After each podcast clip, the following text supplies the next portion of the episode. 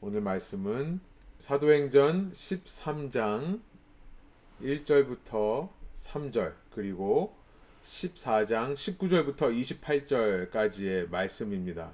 좀 깁니다만 저와 여러분이 한 절씩 번갈아 가면서 읽고 마지막 절을 함께 읽어보도록 하겠습니다. 예, 어, 사도행전 13장 1절부터 3절인데요. 제가 1절 먼저 읽겠습니다. 여러분 2절 읽어주시면 되겠습니다. 안디옥 교회에 선지자들과 교사들이 있으니 곧 바나바와 니게르라 하는 시므온과 구레네 사람 루기오와 분봉왕 헤롯의 젖동생 마나엔과 및 사울이라. 주를 섬겨 금식할 때에 성령이 이르시되 내가 불러 시키는 일을 위하여 바나바와 사울을 따로 세우라 하시니 이에 금식하며 기도하고 두 사람에게 안수하여 보내니라. 사도행전 14장으로 넘어가서요. 19절 제가 먼저 읽겠습니다. 유대인들이 안디옥과 이고니온에서 와서 무리를 충동하니 그들이 돌로 바울을 쳐서 죽은 줄로 알고 시외로 끌어내치니라. 제자들이 둘러섰을 때에 바울이 일어나 그 성에 들어갔다가 이튿날 바다와 함께 더베로 가서 복음을 그 성에서 전하여 많은 사람을 제자로 삼고 루스드라와 이고니아온과 안디옥으로 돌아가서 제자들의 마음을 굳게 하여 이 믿음에 머물러 있으라 권하고 또 우리가 하나님의 나라에 들어가려면 많은 환란을 겪어야 할 것이니라 하고. 각 교회에서 장로들을 택하여 금식 기도하며 그들이 믿는 주께 그들을 위탁하고 비시디아 가운데로 지나서 밤빌리아에 이르러 말씀을 버가에서 전하고 아탈리아로 내려가서 거기서 배 타고 안디옥에 이르니 이곳은 두 사도가 이룬 그 일을 위하여 전에 하나님의 은혜에 부탁하던 곳이라. 그들이 이르러 교회를 모아 하나님이 함께 행하신 모든 일과 이방인들에게 믿음의 문을 여신 것을 보고하고 함께 읽습니다. 제자들과 함께 오래 있으니라. 아멘. 예, 어, 스테반 집사님으로 인해 어, 가해진 어, 이 교회의 박해의 시대가 되었습니다. 어, 그 교회의 고난은 그러나 이방인 선교와 회심의 불씨가 됩니다. 성도와 사도들이 이방인들에게 본격적으로 복음을 전할 뿐만 아니라 사울과 같은 사람들의 회심이 곳곳에서 일어나는 기적과 같은 일들이 생겨난 것입니다. 사도행전 11장 19절부터 20절에 보면요. 세 번역으로 제가 한번 읽어보겠는데요. 이런 기록이 있습니다. 사도행전 11장으로 돌아가서 19절 말씀입니다. 스테반에게 가해진 박해 때문에 흩어진 사람들이 페니키아와 키프로스와 안디오까지 가서 유대 사람들에게만 말씀을 전하였다. 그 스테반 한 사람에게 가해진 박해로 인해 제자들이 흩어지는데요. 오히려 다니면서 회심이 일어나고 이방인 전도가 일어나게 됩니다. 20절에 보면 그들은 유대인에게만 복음을 전했던 것이 아닙니다. 그런데 그들 가운데는 키프로스 사람과 구레네 사람 몇이 있었는데 그들은 안디옥에 이르러서 그리스 사람들에게도 이 헬라인에게도 말을 하여 주 예수를 전하였다 이렇게 되어 있어요. 복음이 예루살렘에서부터 점점 더 북쪽으로 확산되어 가는 그림을 이 사도행전이 그리고 있습니다. 우리 다음 슬라이드를 보시면 잘 보이시는지는 모르겠지만 좀 작습니다만 어, 지도 맨 오른쪽 아래에 제루살렘, 예루살렘이 있고요. 거기서 빨간 화살표를 따라서 어, 가이사랴로 복음이 전에 전달이 되었습니다. 우리 지지난 주에 이 베드로 사도에 의해 가이사랴에 있던 고넬료라고 하는 이 이방인 백부장이 회심하는 사건을 우리가 보았고요. 그리고 지난주에 우리는 그 북쪽에 있는 다마스커스, 다메색에서 사울이라고 하는 사람이 회심하게 되는 것을 보았습니다. 이제 복음이 더 북쪽으로 올라가서 시리아의 안디옥이라는 곳에 어, 기독교가 퍼지기 시작합니다. 이 안디옥이라는 곳이 이제 기독교의 중심지로 떠오르게 되는데요. 어, 이 사이프러스 섬, 이 키프로스라고 번역하고 있습니다. 혹은 구브로라고 번역하는 이 사이프러스 섬에서부터 몇몇 기독교인들이 이 안디옥에 와서 여기에 있는 그리스 사람에게도 복음을 전해서 회심이 일어났다라고 방금 우리가 읽은 11장 20절이 말씀을 했습니다. 어, 예루 그러자 이렇게 안디옥이라는 곳에 회심 사건이 일어난다는 보고를 들은 예루살렘 교회 어, 당시 초대 교회입니다. 예루살렘 교회를 가리켜서 모 교회라고 합니다. Mother Church라고 해요. 이 예루살렘 교회에서 예루살렘 교회의 지도자 중에 한 명을 이 안디옥에 파견하여 파송하여 보내게 되는데 그 사람이 바로 바나바라는 사람입니다. 사도행전 11장 22절은 이렇게 소식을 전합니다. 예루살렘 교회가 이 소식을 듣고서 바나바를 안디옥으로 보냈다. 바나바라고 하는 사람은 이미 사도행전 4장에 등장했던 사람입니다. 한마디로 말하면 예루살렘 교회의 기둥 같은 일꾼이고요. 든든한 후원자였습니다. 사도행전 4장으로 가보면 36절, 37절이 세 번역으로 이렇습니다. 키프로스, 키프로스 태생으로 그 사이프러스 섬에서 태어난 사람입니다. 레위 지파 사람이고요. 사도들에게서 바나바라는 이름, 곧 위로의 아들, son of encouragement라는 뜻의 별명을 받은 요셉이라는 사람이 등장합니다. 이 사람이요. 37절에 보면 자기가 가지고 있는 밭을 다 팔아서 그 돈을 가져다가 사도들의 발 앞에 놓았다라고 기록했었습니다. 그의 별명이 위로의 아들이었다, son of encouragement이었다라는 것은 그가 교인들에게 얼마나 힘이 되는 존재였는가를 추측할 수 있게 해줍니다. 또 그는 그 다음 장 사도행전 5장에 나오는 아나니아와 삽비라와는 대조적으로 자신의 밭을 다 팔아서 전부 그것을 사도들에게 맡겼습니다. 그 헌금으로 자유로이 교제, 코이노니아가 일어날 수 있도록 도왔던 예루살렘 교회의 든든한 후원자였던 겁니다. 그런데 이런 위로자이자 교회의 조력자를 파송하는 예루살렘 모 교회가 저는 너무나 대단하게 생각이 들었습니다. 11장 22절에서 예루살렘 교회가 안디옥의 교인들이 모였다는 소식을 듣고 정말 대담하게 조금의 망설임 없이 그 교회의 기둥 같은 사람을 안디옥으로 보냈다라는 거예요. 여기에 보냈다라는 이 단어는 단순히 샌드의 의미가 아닙니다. 이것을 원어로 아마 원어, 이 원어를 영어로 직역하라 그러면은 send off라고 혹은 send away라고 번역할 수 있을 것입니다. 한국말로 하면 보내버렸다 라는 말이 표현할 수 있을까요? 파송하는 겁니다. 잠깐 가서 거기 또 도와주다가 돌아오라라는 말을 하는 것이 아니라요. 아예 그를 안디옥으로 옮겨버리는 겁니다. 저는 이 사도행전 11장 22절에 보냈다라는 한 단어에서 참된 제자 공동체의 특징이 너무나 잘 드러난다 생각합니다. 참 신앙인의 모습이 어떠한 모습인지를 너무나 잘 드러내주는 단어다라고 생각하게 되는 것입니다. 참 제자 공동체의 특징, 참 신앙인의 특징, 한마디로 말하라면 포기와 헌신인 것입니다. 사도행전에서 보여지는 제자 공동체의 특징은 긁어 모아 자신의 몸집을 키우는 것이 아니었습니다. 이 제자 공동체의 특징은 보내버린다는 사실, 파송한다는 사실. 어, 저는 이것을 선교사적인 삶이라고 표현하고 싶습니다. missional life. 선교자적인 삶이라고 정의하고 싶은 겁니다. 선교사적인 삶이라는 것은 선교사로서 사는 것을 의미하는데요. 선교사란 무엇입니까? 아포스톨로스라는 말은 보냄을 받은 사람이라는 뜻입니다. 우리는 모두 보냄을 받는 것이고 보내는 것입니다. 여기에는 자신을 부풀리고 자신에게 필요한 자원을 끌어모으는 것이 없습니다.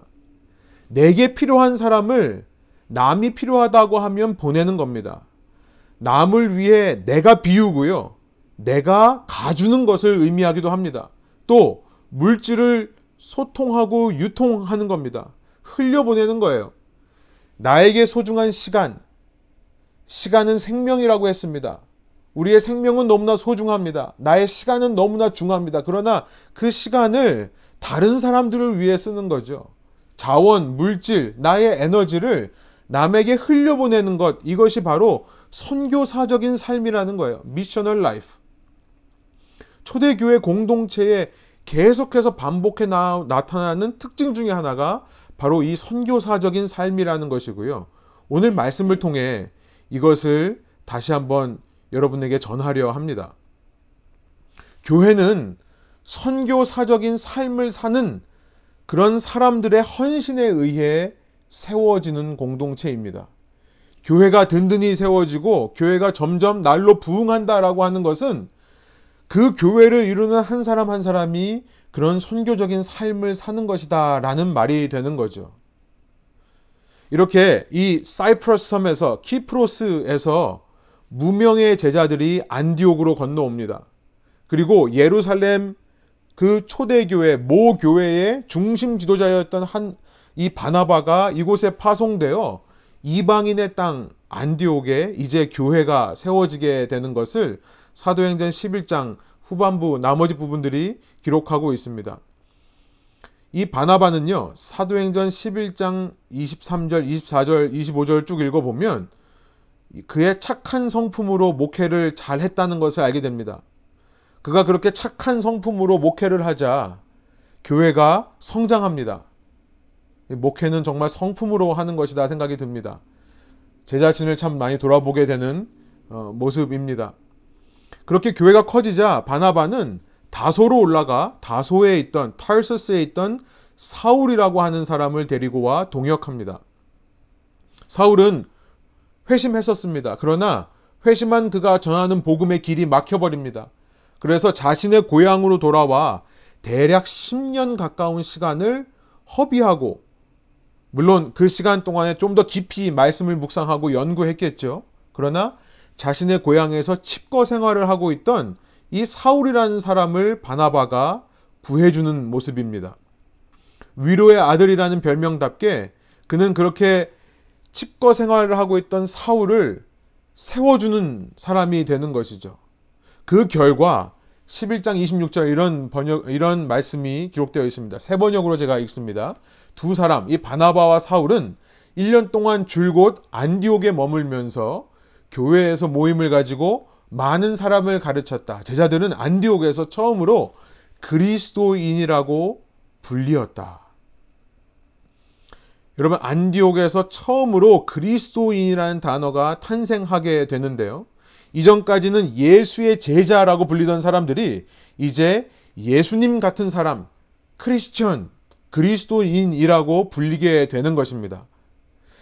그리스도인의 탄생에는 당시 신앙인들의 선교사적인 헌신의 삶이 있었다는 것을 우리가 기억해야 할 것입니다. 그들의 헌신과 그들의 희생이 없었다면 그리스도인은 존재할 수 없었던 것이죠.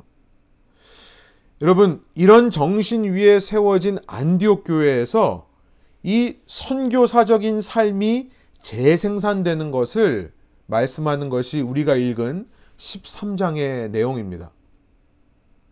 이 사도행전 13장과 14장은 1차 전도 여행이라는 어, 타이틀이 붙을 수 있는 어, 그런 장인데요. 먼저 13장 1절에 보면 그 1차 선교 여행이 어떻게 시작되었는지 안디옥 교회의 배경을 그리고 있습니다. 안디옥 교회에 선지자들과 교사들이 있으니 곧 바나바와 니게르라 하는 시므온과 구레네 사람 루기오와 분봉왕 헤롯의 젖동생 마나엔과 및 사울이라. 안디옥 교회는 총 5명의 지도자로 구성되어 있었는데요. 바나바가 제일 먼저 등장하는 것으로 볼 때 아마 가장 중심에 있던 사람이 아니었을까 추측해 볼 수 있습니다.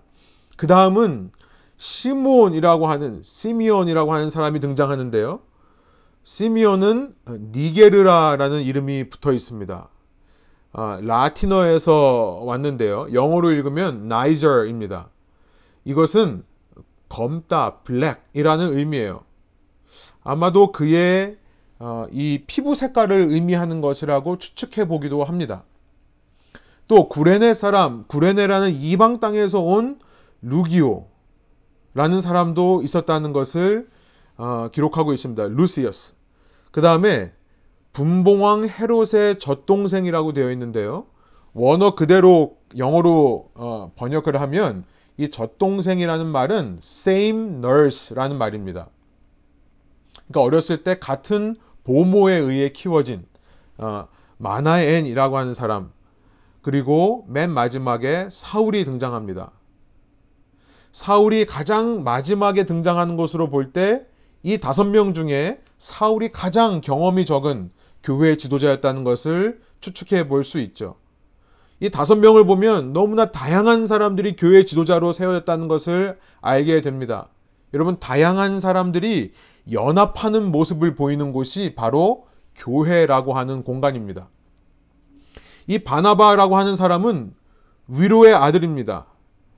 어, 그랬으니 아마 이 하나님의 말씀을 대언하는 역할을 많이 했었을 것입니다. 하나님의 말씀을 대언하는 사람, 그 사람을 가리켜서 예언자 혹은 선지자라고 합니다. 이 다섯 명 중에 앞에 나와 있는 세 명, 바나바를 비롯해서 시므온과 루기오는 선지자들에 속합니다. 이 원어의 구성을 보면 그렇게 되어 있습니다. 그리고 마나엔이라는 사람과 사울은 교사에 속하는 사람들이라고 이해할 수 있습니다. 이 선지자들은 목양 사역을 하는 사람들이었다고 생각할 수 있고요.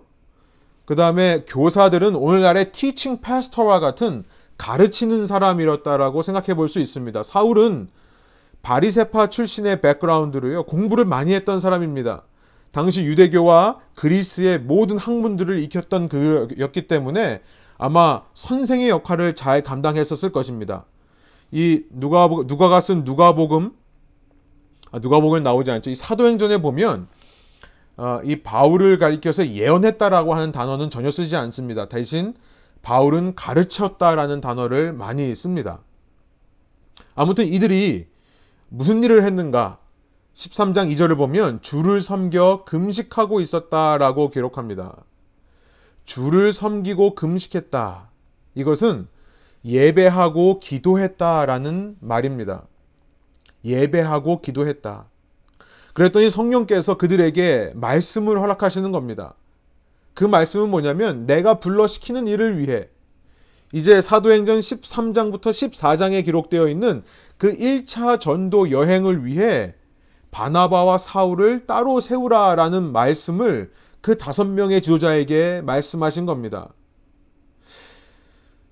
여러분, 예루살렘 교회, 그 예루살렘 모 교회, 마더 철치의 그 선교사적인 정신이 그 교회 중심 인물을 조금의 지체 없이 대담하게 안디옥으로 보냈던 그 정신이 이제 안디옥 교회에게도 나누어져서 여기서도 똑같은 희생과 헌신이 일어나게 되는 겁니다.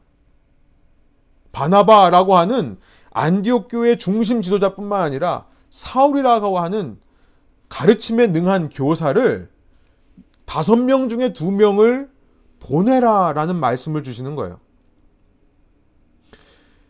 이 다섯 명은요, 또 안디옥 교회는 이에 대해서 저항하지를 않습니다.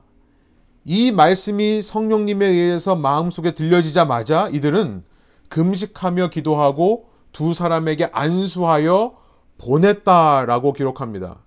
여기서 보낸다는 말은 앞서 제가 말씀드렸던 보냈다라고 하는 사도행전 11장 22절의 말씀과는 다른 말입니다.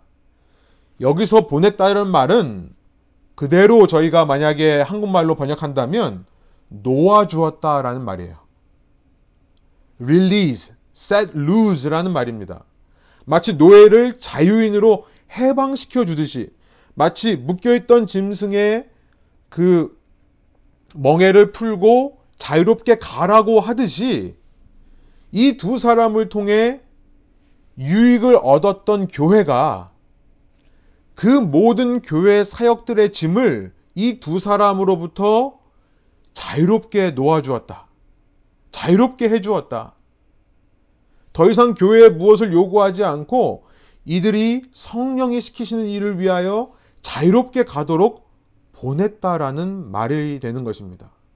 여러분, 오늘 우리가 듣기에는 너무나 충격적입니다. 목회자로 부르심을 받았으면 교회의 사역에 충실해야 된다라고 생각하는 경우가 참 많이 있죠. 그런데 오늘날 하나님께서 원하신다면 이렇게 파송할 수 있는 교회가 몇이나 될까요? 이렇게 파송받아 갈 수 있는 사역자들이 얼마나 귀한 세상입니까? 어떻게 이것이 가능했을까요? 저는 이 참된 예배와 참된 기도와 금식하는 것, 이것이 바로 이 두 사람을 보낼 수 있었던 원동력이라 생각합니다. 여러분, 언제나 참된 예배는 선교자적인 삶으로 이어지게 되어 있습니다. 참된 기도와 금식은 선교사적인 삶에 헌신하는 결단으로 이어지게 되어 있는 것입니다. 2절을 다시 보면요. 이 주를 섬겨라고 되어 있는데요. 이 섬겨라는 단어에서 이 원래 원어에서 영어의 liturgy라는 말이 나왔습니다. 우리말로 바꾸면 예식, 예배 예전이라는 말로 바꿀 수 있겠는데요. 예배를 위해 순서 순서를 정한 것을 liturgy라고 하죠. 원래 이 말의 뜻은 큰 직무를 위해서 내 삶이 하다, 내 삶이 하던 것을 포기하다라는 의미예요. 나를 포기하고 큰 일을 떠맡다라는 일, 그런 의미입니다. 어느 때 사용됐냐면 이 관리가 되었을 때요. 나라의 부르심을 받고 관리가 되면 자신의 생업을 중단하고 그 일을 섬길 때 그것을 가리켜서 이 섬긴다라는 단어가 표현했던 것입니다. 여기서부터 리털지라는 말이 나왔어요. 오늘날 예배에 예식이라는 단어가 나왔다는 겁니다. 여러분 우리가 오늘날 예배라고 부르는 이 서비스라는 것은요. 이 서비스를 이루는 모든 순서는 우리가 오늘도 찬양하고 기도하고 말씀을 나누는 이런 순서들을 하고 있는데요. 이 모든 서비스의 순서들은 여러분을 섬기는 것이 목적이 아닙니다. 여러분이 이 순서를 통해 하나님을 섬기는 것을 목표로 기획되고 진행되는 것입니다. 예배를 시작하며 기도하고 찬양하고 대표 기도하고 말씀을 나누는 이 모든 일은 결코 여러분을 섬기기 위해 시작된 리털지가 아니라 여러분이 여러분이 하던 일을 그만두고 하나님께서 여러분을 통해 하실 일을 위해 여러분이 섬기고 헌신을 하는 것을 돕기 위해 생겨난 예식이라는 것입니다. 그래서 참된 예배가 살아나면 참된 예배가 회복되는 공동체는 참된 기도와 참된 금식이 회복되는 공동체는 선교사적인 삶으로 흘러갈 수밖에 없는 것입니다. 여러분, 우리 교회 가운데 정말 예배의 부흥이 일어나기를 원합니다. 그 예배의 부흥이란 내가 이 자리에 와서 큰 은혜를 받고 돌아가는 것만을 의미하지 않습니다. 예배의 부흥이란 여러분이 그런 은혜를 받고 선교사적인 삶에 헌신하게 될 때 일어나게 되는 부흥이 참된 부흥이라 믿습니다. 성령님께서는 우리를 찾아오셔서 우리를 위로해 주시고 우리를 인도해 주시는 은혜만을 허락하시는 분이 아닙니다. 성령 하나님은 우리를 도전하시고 때로 우리를 보내시는 분이라는 것을 우리가 꼭 기억할 필요가 있습니다. 때로는 성령 하나님은요, 광야와 같은 척박한 땅으로 내모시기도 합니다. 현대 그리스도인들을 이 가만 보면 신앙을 향해 이 소비자적인 태도로 접근하는 것 같습니다. Consumeristic approach. 그저 이곳에 머물러 내가 이곳에 정착하는 것이 좋사오니 제발 우리를 감동은 해 주시되 우리에게 부담은 주지 마십시오. 라고 하는 성향. 여러분, 사도행전에 기록된 초대 기독교인들, 초대 그리스도인들의 모습과는 너무나 다른 모습입니다. 파송을 받아 가든지 혹은 파송을 하여 보내든지 나의 것을 내 것이라 주장하지 않고 흘려보낼 수 있는 선교사적인 삶이 우리에게 회복되어야 하겠습니다. 이제 이후 사도행전의 기록을 보면 13장 14장의 기록을 보면요.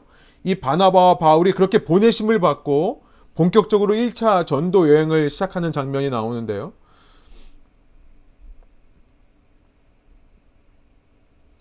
예, 어, 이 안디옥이라는 곳에서 시작하여서 가장 먼저 어, 바나바에게 친숙한 이 키프로스 섬, 사이프러스 섬을 어, 가게 됩니다. 여러분 보이시는지 모르겠지만 지도에 보면 파란 줄로 되어 있습니다. 시리아 안디옥에서 출발하여 키프로스를 거쳐서 이제 버가를 시작하여 현재 터키 반도라고 불리는 이 지역을 향해 여행하게 되는 것이 1차 전도 여행입니다.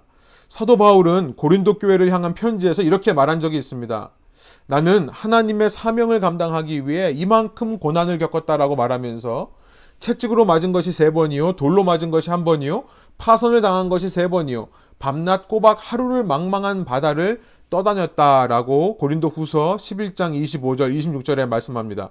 그리고 26절, 자주 여행하는 동안에는 강물의 위협과 강도의 위협과 동족의 위험과 이방 사람의 위험과 도시의 위험과 광야의 위험과 바다의 위험과 거짓 형제의 위험을 당하였습니다. 어, 이 1차 전도 여행 때 사도 바울이 당했던 고난이라고 우리가 대부분 추정하게 됩니다. 여기 자시 지도를 보시면 버가 이 펄가라는 지역에 도착한 이 바나바와 바울은요. 이제 이때부터 사울의 이름이 바울로 바뀌어 부르기 불려지기 시작합니다. 그 어, 밤빌리아라고 하는 곳에 있는 이 어, Taurus Mountain, 타우루스 산맥, 그 높은 산을 넘어서 비시디아 안디옥이라고 하는 내륙 지역으로 들어가게 됩니다. 이 길이 강도의 길로 너무나 유명한 길이었습니다.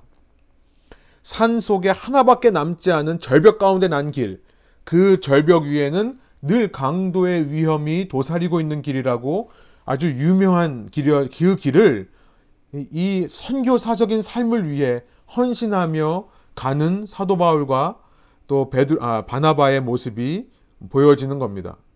거기서 핍박을 받아 옆에 있는 이고니온이라는 도시로 쫓겨갑니다. 거기서도 또 핍박을 받아 루스드라라는 곳으로 쫓겨갑니다. 리스트라 영어로 읽으면 그런데요. 이 루스드라라는 도시에 온 사도 바울과 바나바는요. 한 병자를 치유하고 나서 그들로부터 제우스 신이다. 주스. 또 헤르메스 신이다. 헐미스. 이 신이라고 불림을 받습니다. 얼마나 신나는 일일까요? 사람들이 알아봐주고 대우해주는, 그러나 그것은 선교사적인 삶에는 어울리지 않습니다. 이렇게 자신들을 찬양하는 사람들이 하루아침에 자신들에게 돌을 던지는 사람들이 됩니다. 우리가 읽었던 19절이에요. 유대인들이 안디옥과 이고니온에서 와서 무리를 충동하니 그들이 돌로 바울을 쳐서 죽은 줄로 알고 시외로 끌어내치니라. 앞서 돌로 내가 한번 맞은 적이 있다. 고린도 후서 11장 25절에서 말했는데요. 아마 여 이 사건을 두고 말하는 것으로 우리가 이해할 수 있습니다. 그러나 제자들은 이렇게 돌에 맞아서 쓰러져 죽은 것 같이 된 바울을 위해 기도했고요. 그때 바울이 일어나서 그 루스드라 성에 다시 들어갑니다. 여러분, 돌에 맞은 사람이 일어나서 그 돌을 던진 사람을 향해 다시 되돌아가는 이유가 무엇일까요? 그 이유는 간단합니다. 이만큼 확실하게 복음을 그 성에서 전할 기회가 없었기 때문입니다. 죽은 줄 알았던 사람들이, 사람이 살아 돌아와서 부활하신 예수에 대해 전한다면 그만큼 강력한 복음 전도의 기회가 어디 있겠습니까? 놀랍게도 바울과 바나바는요, 자신이 온 도시들을 다시 재방문하며 왔던 일정 그대로를 똑같이 돌아갑니다. 지금 보면 루스트라에서 이고니온으로, 이고니온에서 비시디아의 안디옥으로, 그리고 버가를 통해 다시 시리아의 안디옥으로 돌아오는 것이 1차 전도 여행이었습니다. 핍박받아 쫓겨났던 도시들을 다시 찾아가는 것이 쉬웠을까요? 그러나 바울은 그 핍박과 고난이야말로 확실한 복음 전도를 위한 최고의 조건이라고 생각했던 것입니다. 그 핍박과 고난이야말로 복음을 전하기 위한 최고의 환경이라 생각했던 것입니다. 그래서 되돌아가는 도시마다 이렇게 권면합니다. 여러분 계신 자리에서 우리 한 목소리로 한번 힘차게 읽어보겠습니다. 제자들의 마음을 굳게 하여 이 믿음에 머물러 있으라 권하고 또 우리가 하나님의 나라에 들어가려면 많은 환란을 겪어야 할 것이라 하고 환란이야말로 고난이야말로 하나님의 나라, 하나님의 통치에 들어가기 위한 출입문과 같다라는 것입니다. 여러분 우리는 거꾸로 생각합니다. 고난이 없는 것이야말로 하나님 나라에 들어가는 길이라고 생각을 해요. 그래서 이렇게 하나님께 자꾸만 얘기합니다. 주님, 나에게 이 문제만 해결해 주시면 제가 잘 믿을게요. 주님께서 이 상황만 잘 해결해 주시면 내가 잘 믿을 수 있을 것 같은데 왜 주님 내 믿음을 가로막으십니까? 주님의 살아계심을 좀 증명해 보세요. 우리는 이렇게 따질 때가 너무나 많이 있습니다. 오늘 가스페 프로젝트 교재가 이렇게 기록합니다. 우리는 거꾸로 생각하고 있습니다. 즉, 그리스도께서 우리가 아주 작은 고난만 겪는 안락한 삶을 살길 바라신다고 생각하는 것입니다. 그러나 예수님이 약속하신 것은 그와는 정반대입니다. 우리는 주님으로 말미암아 고난을 경험해야만 하고 그리스도를 따르는데 고난은 필수적입니다. 우리가 아버지 아들의 그리스도 예수의 은혜를 받은 자라면 동시에 고난도 받아야 된다라고 하는 빌립보서 1장 29절의 말씀이 생각이 납니다. 여러분 결국 이 시대에 선교사적인 삶을 방해하는 가장 큰 원인이 무엇일까요? 예루살렘 모 교회로부터 안디옥 교회로 전해졌던 이 신앙의 핵심 중의 핵심이라고 할 수 있는 선교사적인 삶. 그런데 그 안디옥 교회로부터 지금 현재 기독교회들이 재생산하지 못하고 있는 그 선교적인 삶. 이 시대의 선교적인 삶을 방해하는 가장 큰 원인은 고난에 대해 거꾸로 생각하는 우리의 심리 때문입니다. 소비자적인 사회 문화가 우리를 너무나 지배해 왔던 것입니다. 여러분, 저는 이 COVID 사태를 겪으면서 하나님이 왜 이 COVID 사태를 허락하셨을까? 여러 가지 묵상을 하게 되는데요. 이 COVID 사태를 겪으면서 우리가 새롭게 깨닫게 되는 것. 하나님께서 정말 이 COVID 사태를 통해서 우리만이 아니라 전 세계 사람들을 교육하고자 하는 것이 있다라는 생각이 듭니다. 물론 그 교육을 위해 이 비참한 일을 허락하신 하나님을 우리가 다 이해할 수는 없습니다. 하나님께서 일부러 악한 마음을 가지고 허락하셨다라고 이해하지도 않습니다. 그러나 이 일들을 통해 우리가 깨닫게 되는 진리들 중에 몇 가지가 있는데요. 키워드들이 있습니다. 수많은 우리가 잃어왔던 키워드 중에 이 팬데믹이 다시 한번 깨워준 미래 사회를 맞이할, 수, 맞이할 때 우리에게 꼭 필요한 키워드 중에 몇 가지가 있는데요. 그 중에 하나가 이 공생이라는 단어 아닙니까? 상생이라는 단어. symbiosis. 함께 사는 것. coexisting. 함께 공존하는 것. 판데믹이라고 하는 것이 우리의 삶에 다시 한번 이 공생의 중요성을 깨닫게 해주는 것 같아요. 함께 사는 것이 얼마나 소중한 것인가. 그리고 무엇보다 함께 살기 위해 한 개인이 얼마나 헌신해야 되는가. 여러분, 왜 미국 사람들만 유난히 마스크 쓰는 것을 싫어할까요? 저는 여러 가지가 이유가 있겠지만, 뭐 그것이 뭐 헌법에 어긋난다. 이 입을 가려서 뭐 발언권을 제, 제한한다. 저는 이런 모든 주장 이전에 미국 사람들이 마스크 쓰는 것을 그렇게 싫어하는 이유 중에 하나는 지금까지 미국이라는 나라가 한 가치를 추구하며 살아왔다는 것을 드러내는 반증이라고 생각합니다. 그것은 공생의 논리가 아니라 독생의 논리예요. 나 혼자 산다. 철저한 개인주의적인 소비주의적인 문화. 내가 나를 위해 사는 것, 모든 것이 내 중심인 것이 너무나 마땅하고 당연합니다. 내가 나를 위해 마음껏 소비하는 것이 아무런 죄책감과 문제의식이 없습니다. 여러분, 저는 지난 2019년에 이런 얘기를 듣고 이 사회가 얼마나 소비 문화에 익숙해졌는가를 생각하게 되었는데요. 이 환경 문제에 대한 인식을 얘기하는 사람들이 많이 얘기했던 단어가 이 플럭샴이라는 말입니다. 아, 플룩샴이죠. 독일 말인데요. 이 유럽에서 한동안 유행했던 말이라고 합니다. 스웨덴에서 먼저 이것이 시작되어서 이제 독일 사람들이 이, 이 말을 특별히 독일의 이 10대, 20대의 청소년과 젊은이들이 이 말을 유행시켰다라고 하는데요. 이것을 영어로 그대로 번역하면요. flight shame입니다. Flight shame.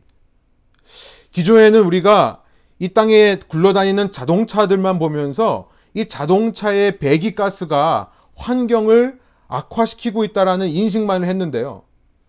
실은 가만 보면 하늘에 날아다니는 비행기, 이 비행기에서 뿜어대는 제트 엔진의 매, 매연이 지구 공기층에 막대한 오염을 가져온다는 사실이 밝혀지면서 비행기 타는 것을 죄악시하는 경향들이 한동안 유럽에 2019년 유행했다라고 합니다. 저는 이 뉴스를 듣고 충격에 빠진 기억 경험이 납니다. 여러분, 우리 미국인들 중에 이 미국에서 사는 사람들 중에 누가 비행기 타면서 이런 걱정하는 사람이 있었을까? 단지 우리가 하는 걱정이라고는 어떻게 하면 좀 싸게 살까? 어떻게 하면 이 긴 시간 비행을 조금 쉽게 갈 수 있을까? 여러분, 비행기 타지 말라는 말이 아닙니다. 비행기라는 것이 필요 없다라고 말하는 것도 더더욱 아닙니다. 그런데 얼마나 우리가 이 소비 문화에 익숙한지를 단적으로 드러난 예가 저에게는 이것이었습니다. 아, 정말 우리는 나밖에 모르는 존재로 살았구나. 내가 번 돈으로 내가 쓰는 거에 대해서는 아무런 죄책감도 느끼지 못하고 살았구나. 여러분, 지질학자들은요, 우리가 살고 있는 시대가 이 조금 과학적인 얘기를 해서 죄송합니다만 신생대 4기의 두 번째 시대라고 합니다. 이 과학자들의 이야기예요. 지질학자들의 이야기입니다. 신생대 4기의 두 번째 시대를 가리켜서 홀로시인이라고 합니다. 홀로세라고 한국말은 번역을 하는데요. 이 세상 세자, 세기 할 때 세자입니다. 그런데 이미 지질학자들은 이 홀로세가 끝났고 새로운 시대가 시작되었는데 그것을 엔트로포신 혹은 인류세라고 부르고 있습니다. 한 시대가 끝나고 새로운 시대가 시작되었다. 그거 그, 그 구별을 알리는 것이 뭐냐면 지층 중에 새로운 층들이 쌓이기 시작했는데 그것이 바로 미세 플라스틱 층이다라고 말하고 있습니다. 팬데믹을 겪으면서 우리는요, 우리가 함께 사는 사회가 얼마나 중요한지에 대해 다시 한번 생각해 보게 됩니다. 함께 공존하고 함께 상생하는 것이 얼마나 중요한지. 그런데 이 사회를 위해서는 우리가 쓰기 싫은 마스크를 써야 되는 이 간단한 일부터 고난이 수반된다는 사실도 깨닫습니다. 우리가 우리 다음 세대 사람들에게 물려줄 세상을 남겨놓기 위해서는 소비를 줄이는 것, 소비할 때마다 죄책감을 갖는 것, 환경 오염을 줄이기 위해 생활 습관을 바꾸는 것, 그 젊은이들이 말했던 것처럼 비행기 타고 여행 가지 말고 이제 자전거 타고 자전거 여행을 가자. 뭐 이런 운동을 벌였대요. 이런 노력에서부터 시작해서 내 삶의 헌신과 포기가 요구되는 일들이 우리에게 다가오기 시작하는 겁니다. 더 나아가서 크리스천이라면 내 것을 흘려보내고 내 것을 파송하고 누군가를 보내고 결국에는 내가 그 누군가가 되어 가는 파송되는 이 선교자적인 삶을 위해 우리가 반드시 내 중심의 본성을 거스르는 고난과 포기와 희생을 감당할 수 있어야 한다는 것입니다. 그리스도인이라면 더 그래야 된다는 거예요. 저는 이 그리스도인이라는 단어가 어떤 신앙의 공동체로부터 시작되었는지를 우리가 기억해야 된다고 생각합니다. 어떤 모습을 보이는 사람들로부터 이 단어가 시작되었는지를 우리가 깨달아야 한다고 잊지 말아야 한다고 생각합니다. 제가 이런 얘기를 하면 저희 교단에 계신 목사님들이 상당히 불편해 하시겠지만요. 여러분 바이벨 Bible Belt라고 불리는 이 텍사스 주에서 아직도 분리수거를 하지 않습니다. 제가 텍사스를 갔었을 때 교회 목회자들이 모여서 하는 세미나를 진행하면서 그 목회자들의 입에서 우리는 이런 재활용 같은 거 안 합니다. 라고 너무나 당당히 이야기하는 모습들을 듣고 충격을 받은 적이 있었습니다. 그런 텍사스의 분위기이기 때문에 마스크를 안 쓰는 것이 너무나 당연하지 않을까요? 텍사스에 사는 사람들은 이 셀프 디펜스를 위해 총을 가지고 다니는 것을 아무렇지도 않게 생각하고 심지어 목사님들까지도 총을 소지하고 다니는 것을 자부심을 가지고 생각한다라는 이야기를 듣습니다. 우리가 얼마나 성경적인 교회의 모습에서 멀어져 왔는가, 미국의 기독교라는 것이 성경의 기독교와 얼마나 다른가가 단적으로 드러나는 예라고 말씀드리고 싶은 겁니다.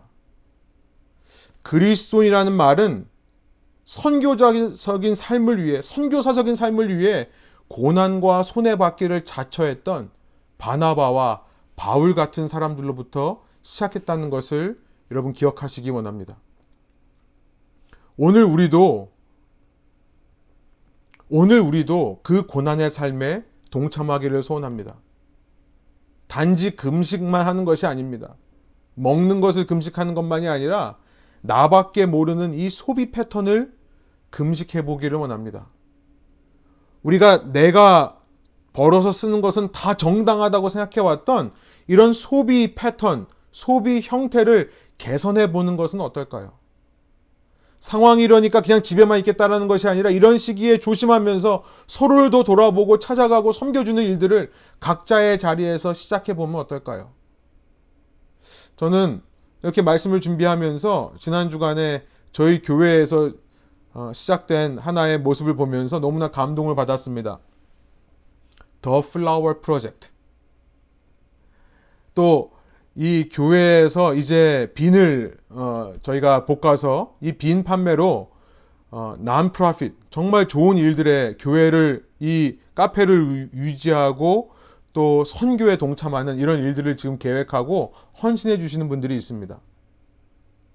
우리의 상황에서 선교사적인 삶을 위해 당할 수 있는 고난과 희생을 마땅히 여길 때 그때 우리는 바울과 바나바와 같은 그리스도인이라 불리기에 합당한 삶이 될 것이고요.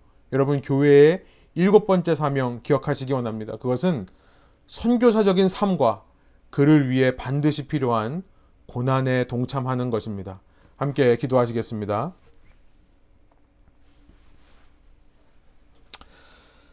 하나님 이 시간 저희가 말씀을 들으며 초대 기독교의 모습과 너무나 달라져 버린 현대 우리의 신앙의 모습들을 돌아보게 해주시니 감사합니다. 하나님, 선교사적인 삶을 위해, missional life를 위해 반드시 필요한 것은 고난과 희생입니다. 하나님의 나라에 들어가려면 우리가 환란을 통과해야 된다라고 가르치고 외쳤던 바나바와 바울의 외침이 오늘 우리의 일상의 삶 속에도 외쳐질 수 있도록 인도하여 주옵소서. 모든 것이 정당하고 모든 것이 당연한 이 소비자, 소비 위주의 개인주의 사회에 살던 저희들이 다시 한번 함께라는 단어를 공, 어, 공부하며 함께라는 단어를 묵상하며 그를 위해 무엇을 내려놓고 희생할 수 있어야 되는가를 돌아보는 깨어있는 자들 되기로 원합니다. 그것이 이 팬데믹을 허락하신 주님의 목적 중에 선한 의도 중에 하나일 것이라 생각합니다. 주님, 이 시대에 이 땅에 교회를 이루게 하신 주님의 뜻과 계획에 순종하여 우리 모두가 선교자적인 삶을 살아낼 때 그때 이 땅에 그리스도인이라 불릴 수 있는 그리스도인이라 불리기에 합당한 저희의 신앙이 되게 하여 주시고 그런 삶을 위한 헌신과 고난 속에 오직 주님을 바라보며 위로를 받게 하여 주시고 그래서 그 환란과 고난을 통해 오직 내 삶에 주님만이 더 주인 되시고 하나님만이 유일한 의지의 대상 피난처 되시는 이 놀라운 신앙을 믿음을 더욱더 굳건하게 세워가는 저희 각자 한 사람 한 사람 되게 하여 주옵소서. 주님 어떤 경우에도 하면서부터 comfort zone에서부터 나밖에 모르는 우물 안 개구리로부터 나올 수 있도록 주께서 역사하여 주옵소서. 그렇게 하실 주님을 믿고 감사드리며 예수 그리스도 이름의 영광을 위하여 기도합니다. 아멘.